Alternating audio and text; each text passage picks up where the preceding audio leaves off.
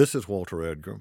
On Monday, September the 2nd, 2019, we here at Walter Edgar's Journal lost a friend, and South Carolina lost a beloved author. Dorothea Benton Frank, author of 20 best selling novels set in the Low Country, passed away at the age of 67 after a brief illness. We'd like to share with you Dottie Frank's last visit with us that was broadcast August the 14th, 2015. With me on the telephone today is South Carolina author Dorothea Benton Frank, and we're talking to her from her home in New Jersey. First of all, Dottie, welcome back to the Journal. Thank you very much. Thank you very much. I just finished my book tour last night.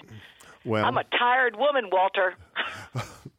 you're a very you're the energizer bunny. I didn't think they still had book tours like that. I'm telling you, they got their money's worth out of me this year.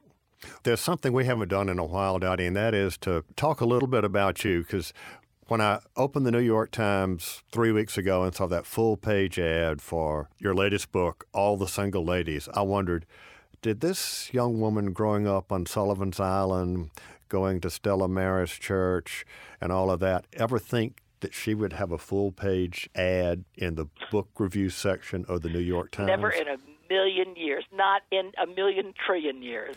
Well, let's talk about where you went to school, all of that stuff, and how you met Peter. Oh, Lord. Well, you know, I went to Catholic schools for 11 years, actually 12 years. Are- I actually, in my senior year, my stepfather died quite suddenly. And my father died, did you know, when I was very young. I was four and a half. In front of me, thank you very much. Oh. And, um, oh, yeah. And then I found my stepfather dead when I was 17. So, I mean, if that doesn't make you a writer, I don't know what will. Either make you a, a writer or, I I don't know, an alcoholic maybe. But so then um, I had changed schools in my senior year because I was being bullied. I was a victim of bullies. Can you believe that? I was. And I just said, you know what? This is so stupid. I am not going to spend one more day surrounded by these people. And I withdrew from Bishop England High School on my own and registered myself at Moultrie High School, which was, you know, then Moultrie, now it's Wando. But back in the day, it was General William Moultrie High School. And my mother said, oh, well, I mean, she was, I don't know, she was in a state of mind that, you know, was not the healthiest, I think, in those days. I went to Moultrie High School and graduated from there. I must say, I mean, I understand bullying, but given your personality, I'm surprised you just didn't smack them upside the head. I just, unless I think I took it personally. You know, I, I took it personally. I was horrified by it. Yeah. know, I well, mean, I've never, I've never, I've never bullied anybody in my whole life that I remember. I, I don't think I have. You know, mean girls though, man. High school girls can be very, very mean. I've moved on. yes, you have, but you know, the Sullivan's Island world that that you grew up in was eons removed from Sullivan's Island today. you know, I think it's all in your head, isn't it? I mean, when I go back to Sullivan's Island, I'm still in my world on Sullivan's Island. I mean, granted, I'm in a better house, but you know, to me, it's the same place. It's you know, I put on my stupid pull-on shorts and a t-shirt, go out and sit on the beach or walk the beach, and it's the same to me. You know, except that people have dogs on leashes. and th- the dogs actually have pedigrees. You know, when I was growing up on Sullivan's Island, all the dogs looked exactly the same, and no one had a collar or a leash on their dogs. I mean, and no one ever took a dog to a vet unless it got hit by a car. And, You know, and and there weren't even that many cars on the island then. So that's true. The traffic is much greater, but I'm down at the far end of the island, so I don't get involved in all that. well, we've got you graduating from Moultrie High School, Yeah. and then where did you go? Well, then I went to the Baptist College in Charleston for about a year. And again, my mother really did not want me to go to college. I mean, this is a crazy story, and it's going to make my whole family sound like a bunch of lunatics, but. You know, this is how it was. I mean, she was the daughter who stayed home and took care of her parents as they aged, and she really wanted me to do the same thing. And we, I mean, this was an all out war, as you can imagine. I mean, I'd already been through enough you know, I mean, in fact, I remember the morning that my stepfather died, my mother was in the kitchen taking plates down from the plate rail and dusting them. And she said, You know, people are going to be coming to the house. It sounds like a Tennessee Williams play, doesn't it? she said, They're going to be coming to the house. And then she said, I can't believe this is happening to me again. And I looked at her and I said, It's happening to me too. You know, but that never occurred to her. That never kind of sunk in. So there was this great divide between us for a very long time because I would not submit. You know, I wouldn't just stay home and take care of her. And so I began to lose weight. And um, I was really kind of ill, to be honest. And a friend of mine, a girl named Jeannie Howe, her last name is now Archer. She was my great friend at Moultrie High School for that one year, and uh, she had lost her mother, and I'd lost my stepfather, so we had this bonding experience over that.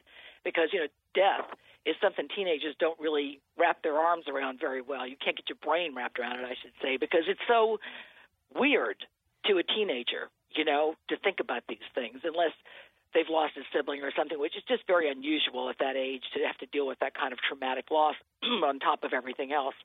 And so we became very, she came to see me at the Baptist College and she said, My Lord, you look terrible.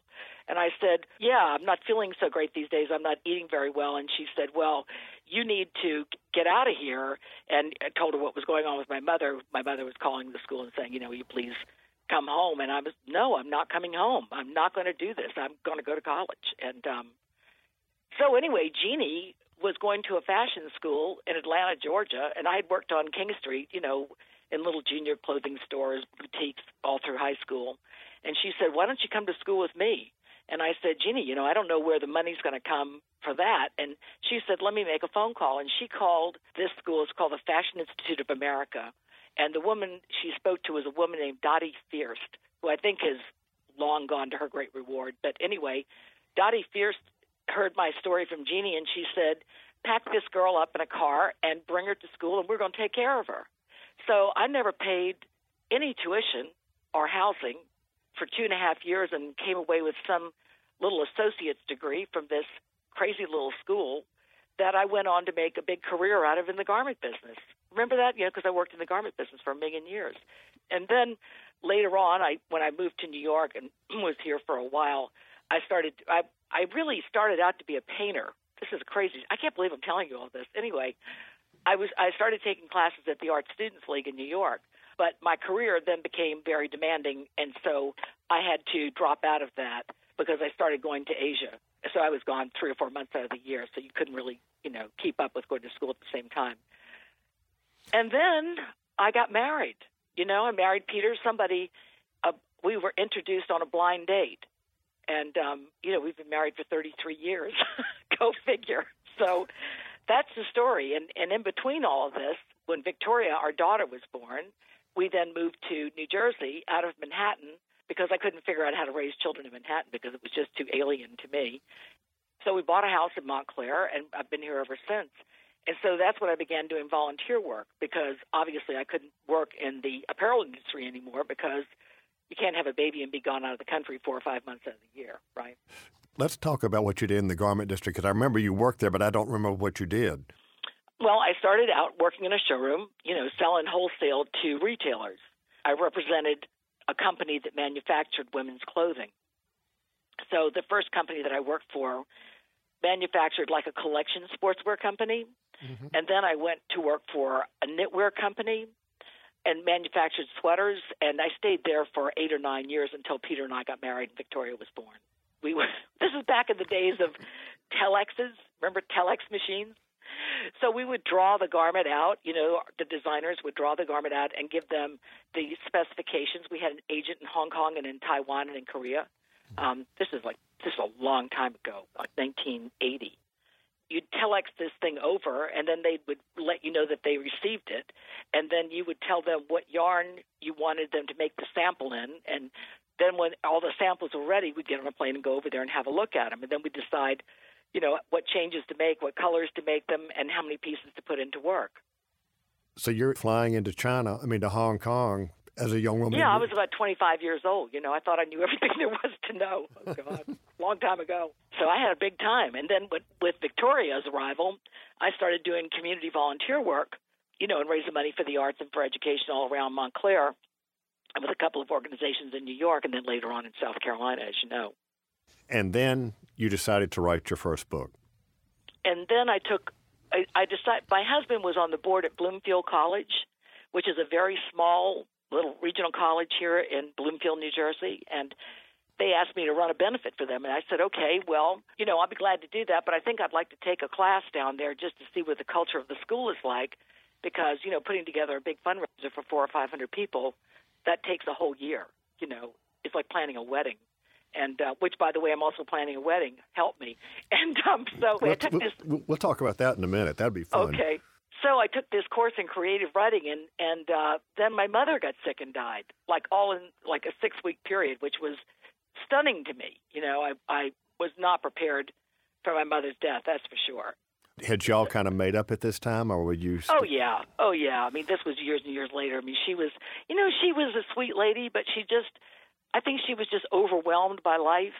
You know, you know, and she she did. The, I mean, like all parents or most parents anyway, she did the best she could.